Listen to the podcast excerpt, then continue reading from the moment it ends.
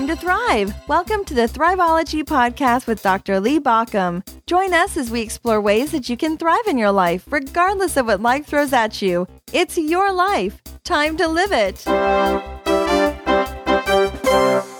This may come as a surprise to you, but to date, no person has ever said to me, you know, I'm just not doing it. I'm just slacking off here. I'm doing nothing. I'm really just kind of shooting subpar.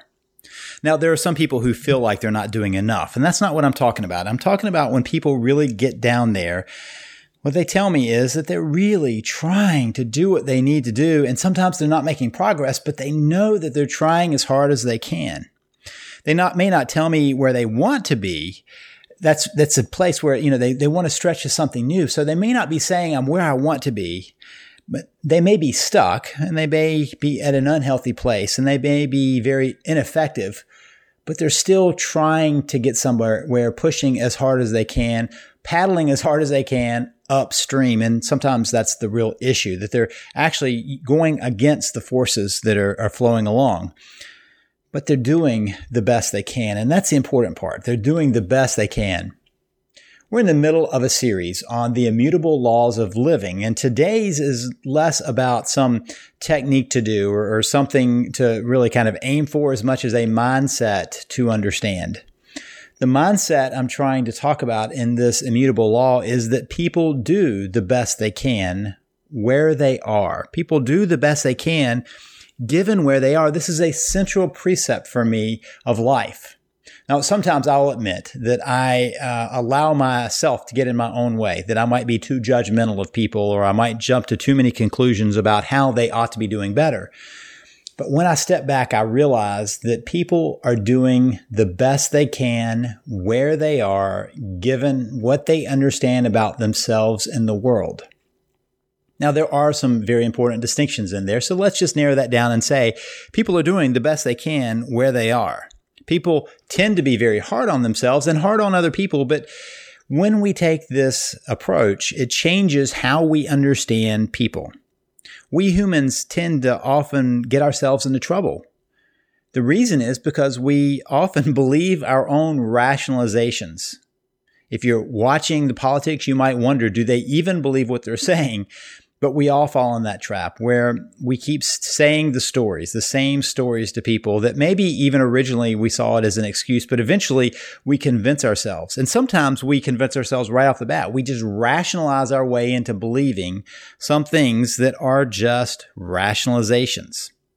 We also tend to, as humans, ignore evidence to the contrary. When things are not going well, we tend to ignore that until the last minute. Eventually, it becomes unnoticeable, but for a while, we're often not noticing the evidence that points to the contrary of what we're doing.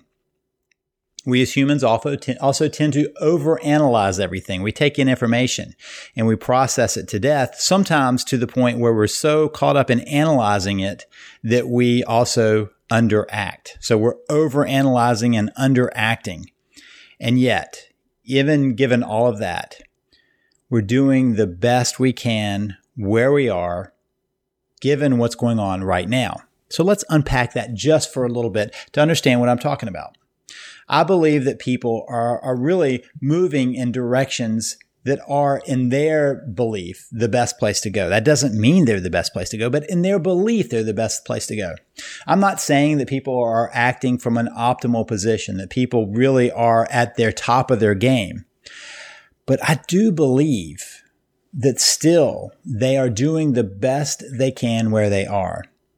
I'm inviting you to take a leap of faith in believing that also if that's not what you hold as a primary precept. Some people think that people just are worthless and, and, and troublemakers, and that's what we are at our core, that we are somehow rotten at the core. I don't believe that. I believe that we get in our own way but that we are trying to do the best we can and we're constantly trying to get to a better place, even if we don't know what that means, what it looks like, or how we would do it. There really are two implications to that statement. You're doing the best you can where you are, and people are doing the best they can where they are. It's about people around us, other people around us, and ourselves. When we take that approach to other people, we have to do one very important thing we have to build empathy. We have to step back and say, you know, that person is doing the best they can where they are. So what's in their way? Is it something from their past? Is it something that's going on now? Is it a misunderstanding they have of, of life or of intention or anything else? Where are they stuck? How are they doing the best they can? See, that changes a little bit. Instead of assuming that somebody's out to hurt everybody else and somebody's out for personal gain. And, and let me just say, yes, there are sociopaths and psychopaths in the world. That's, that's a given, but there are very few and far between. And even there, they usually come from a hurt past where they're still trying to figure out how to navigate a world from a wounded place. So that creates an empathy when we say, how are those people doing the best they can where they are? How am I missing that when I'm seeing them as less than? And then it's about ourselves. How do we apply it to ourselves? And that's called self-compassion. So empathy is for others and self-compassion for ourselves, where we give us ourselves a break and say, you know what? If I'm doing the best I can, then maybe I need to give myself the benefit of the doubt a little bit. Instead of constantly comparing myself to other people, to be able to say, wow, you know, I really am trying to get to a different place. I really am trying to get to a better place, even if I'm not sure what that place is. So, what about the people who do bad things? What about people who do mean things? They say hurtful things and make bad decisions. One of the times when I really changed my thinking was when I read some uh, words from a Stoic philosophers that said the pe- reason people do anything they do is because it seems reasonable. Think about that. The reason people do anything is because it seems reasonable. You're driving down the road. You accidentally cut somebody off. They pull up beside you. They, they, you know, they act mean. They want to pull over and have a fight with you. They have road rage everywhere. And somehow it seemed reasonable to them. Now, this is not to excuse them from responsibility, and it's not to say we don't do anything about that as much as it's to say that people act in ways that seem reasonable because if it didn't seem reasonable, they would do something else. Is that true for you? Do you do the things you do because it seems reasonable? And is the problem that other people do other things different than you would do them because it seems reasonable to them? I've worked with couples as they are at the end of a marriage that either has to get better or fail. And one is saying, I want to hold this together. And the other is saying, I want to take this apart. And both people think that they are entirely reasonable about what they're wanting to do and why they're wanting to do it. They come at it from exactly opposite perspectives, and yet both people think that they are entirely reasonable about what they're trying to do. There is no right answer to that kind of thing, but both people believe it to be reasonable. There's a reason for that, and they, they make it a reasonable choice. We humans have the ability to fool others and ourselves. And we usually do that for both self preservation and personal gain. That we try to save how we view, how others view us. And we also are trying to move to a better place. And that includes how we view other people. Sometimes it's easier to look down upon somebody else and to make judgments about somebody else because it moves their position as different from you, as lower than you, as not quite as on their game, as not trying as hard, as not being as competent. And yet we, both sides, are doing the best we can. You're doing the best you can. The other person's doing the best they can. But sometimes it still seems reasonable or unreasonable. So how do we violate this one single rule, this law of living, this immutable law of living. I, w- I would say that there are three ways that we violate this law. One is from superiority, that we somehow think that we are above the machinations of other people, that they are somehow lower than us, that they make worse decisions than us, that they are on the wrong route. Think how this plays out in our politics today. I know I keep bringing that up because it's such an interesting case study to look at. We always believe that our viewpoint is the right one. The other person's is the wrong one, and they are entirely inaccurate and unreasonable and not looking at the evidence when they stay in that position. And both sides are doing it. We come at it from a place of superiority. My position is better. My position is right. Your position is wrong. Yours is a worse position. Yours will get us into trouble as both sides are proclaiming left and right. So we come at it from a, a superiority perspective. Superiority to, breaks this rule because when we're taking a superior position to somebody else's, we're making a judgment about that person and we're assuming that they are not doing all they need to do. They're not working as hard as they need to. They're not being the best they can. They're not doing the best they can. So superiority is one way we violate this rule. The second way is inferiority.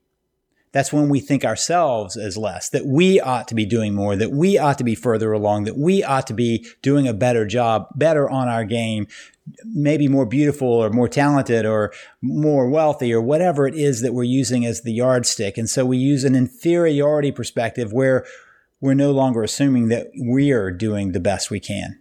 We might even extend that to other people, but we take it away from ourselves where we don't truly believe that we're doing the best we can that comes from a position of inferiority. Instead of being able to say, you know what, I really am doing the best I can given where I am right now. And the third way is judgmentalism. There's always a judgment call when we don't live in the place of recognizing that people are doing the best they can.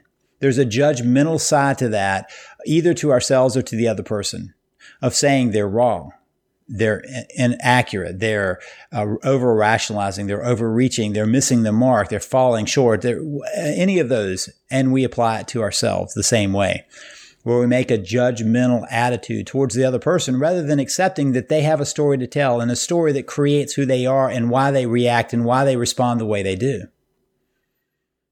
Part of what happens in a therapy or a coaching situation is that the therapist or the coach is trying to figure out why that person is stuck in a maladaptive state, why they're stuck in a maladaptive cycle. Not that it's a wrong cycle because it worked at one point. And that's the nature of the, the, places that trip us up in our lives. They worked at one point. That's why you do those things that trip you up because it once worked. It may no longer work, but it once worked. And it's hard to give those things up. But we still are doing the best we can where we are. So how do we get back into abeyance of this law? How do we get back to the place where we're moving in a better direction? Let me suggest that there are four places that we do that. One is in compassion, self-compassion and compassion for the other person. Compassion, self-compassion is when we accept that we're not going to always knock it out of the ballpark that not everything we do is going to turn golden, that there are times when we have to rest and slow down and back off and try again and try something different and get a different perspective, that we have to let ourselves off the hook sometimes. That's self compassion. Other compassion is when we look at the other person with empathy, recognizing the story they have, the history they have, the reason they may be acting the way they do. We might not even be able to come up with the exact reason, but to assume that there is a reason that the person is acting the way they are, that they're reacting or responding the way they are, that there's a story behind that. That's the heart of empathy. The second way we get back into abeyance is to accept what is. I think one of the places we really get caught in life, I know it is true for myself, is arguing with what really is. You know, think about when you're driving down the road and there's traffic all around you and you're so frustrated with that traffic and how hard it is for you to get to where you want to. Your, your frustration isn't changing anything about that traffic. It's not getting you anywhere any faster. All it's doing is having you to wrestle with what is because you want it to be different than it is. I, I certainly know it's true for myself that, you know, when there's a traffic jam, I can get pretty frustrated and yet that doesn't change a thing today I was at the grocery store getting a few things and I was checking out and I was watching as the people in front of me were slowly checking through their stuff and I found my frustration level and I took a deep breath and said they're doing the best they can and also recognized that my struggling was really against what is. I was having a hard time accepting that I was going to have to stay in that line while people did what they were going to do. There was no rushing through it. There's nothing I could do about it that would have at least been civil. And yet we constantly find ourselves struggling with what is. This is true in big events and little events. When bad things happen, we struggle against what is. The root of a lot of our anger and frustration is that we're struggling with that what is. So the way we get back into abeyance is to accept what is, to realize that we have control over some things and not other things, and things happen. Life goes on and we continue to have to struggle with what is. But when we struggle, we lose. Accepting what is brings us back into this law. The third thing is to look for reasonableness. Look at how people find things to be reasonable. Watch as people struggle to make something reasonable or to understand how they see things as reasonable. Look for that reasonableness as it evolves around you. Whenever we look for reasonableness, it begins to show us the reasoning somebody has of why they're where they are. And we also have to look at our own reasonableness of how we're reasoning something. And the fourth thing is to practice forgiveness. Now, forgiveness is a huge topic for another day, another podcast. But when we choose to practice forgiveness, we can both forgive the other and the self. We can forgive ourselves for falling short, for not having all the resources that we might have to have for a perfect life, that for having to have struggles in our life, that that's part of what happens. And so we forgive ourselves for where we fall short and where we've fallen short. And we extend the same to others. This is not letting them off the hook. This is just recognizing that we don't have to carry that around anymore because part of the reason we have to change our view to get back to that people doing the best they can where they are is because they do things that bother us and hurt us and discourage us and frustrate us. And when we practice forgiveness, we practice letting it go, letting ourselves move to a new place. Now, this is one of my central precepts, and I would just invite you to try it on to see if you can find the place where you and those around you are truly doing the best they can where they are. This is Lee Baucom wishing you a thriving life.